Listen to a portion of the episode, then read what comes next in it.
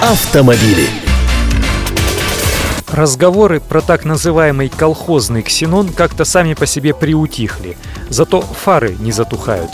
И зимой, когда на стеклах влага, разводы грязи, кристаллы от соли и от дорожных реагентов, все это великолепие не только слепит, но и по-разному бликует, искажая отражающую дорожную обстановку картинку.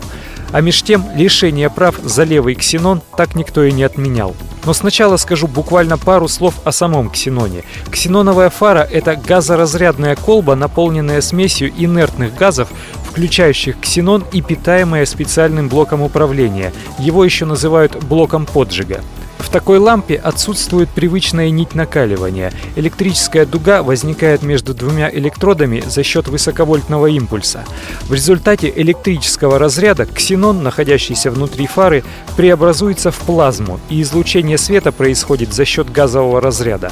Словом биксенон называют фару, где газоразрядными являются лампы и ближнего, и дальнего света. Плюсы ксеноновых фар таковы. Они дают ярко-белый свет, похожий на дневной. Световая полоса ксеноновых фар ярче и шире. Кроме того, ксеноновые фары дают в два с половиной раза больше света, чем обычные галогеновые. При этом энергии потребляют на 35% меньше. И служат в разы дольше.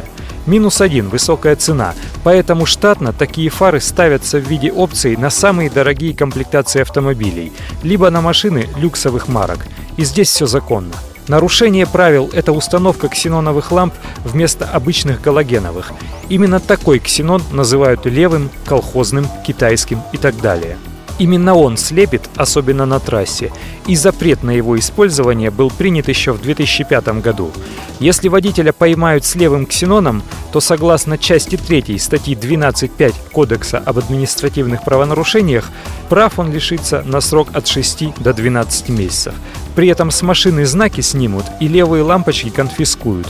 Что важно, проверять лампы имеют право не только техники на пунктах техосмотра, но и гаишники на дорогах, но только при совместном патрулировании с государственными инспекторами технического надзора. И все же вариант законно поставить ксенон взамен обычных фар существует. Можно установить целиком ксеноновую блок-фару, рекомендованную автопроизводителем. В этом случае ксеноновый свет тоже будет соответствовать требованиям техрегламента. А теперь немного о дневных ходовых огнях. Люди иногда путают их с ксеноновыми фонарями, но это разные вещи. Дневные ходовые огни – это обычные светодиодные фонари в виде точек, ресничек и так далее. Они тоже светят белым светом, но вовсе не слепят. При этом также потребляют мало электроэнергии. Напомню, в России сейчас обязательно включать при движении как за городом, так и в городе фары ближнего цвета, либо противотуманные фары, или те самые дневные ходовые огни, если они, конечно, имеются. А вот ставить взамен последних модные сейчас стробоскопы, то есть самодельные мигающие светодиодные фонарики, да еще куда-нибудь под радиаторную решетку, это снова нарушение. По той же статье 12.5 КОАП со всеми вытекающими, как говорится. Архив рубрики и главные автомобильные новости вы найдете на сайте kp.ru в разделе «Авто». А я Андрей Гречаник. Желаю вам доброго пути. Автомобили.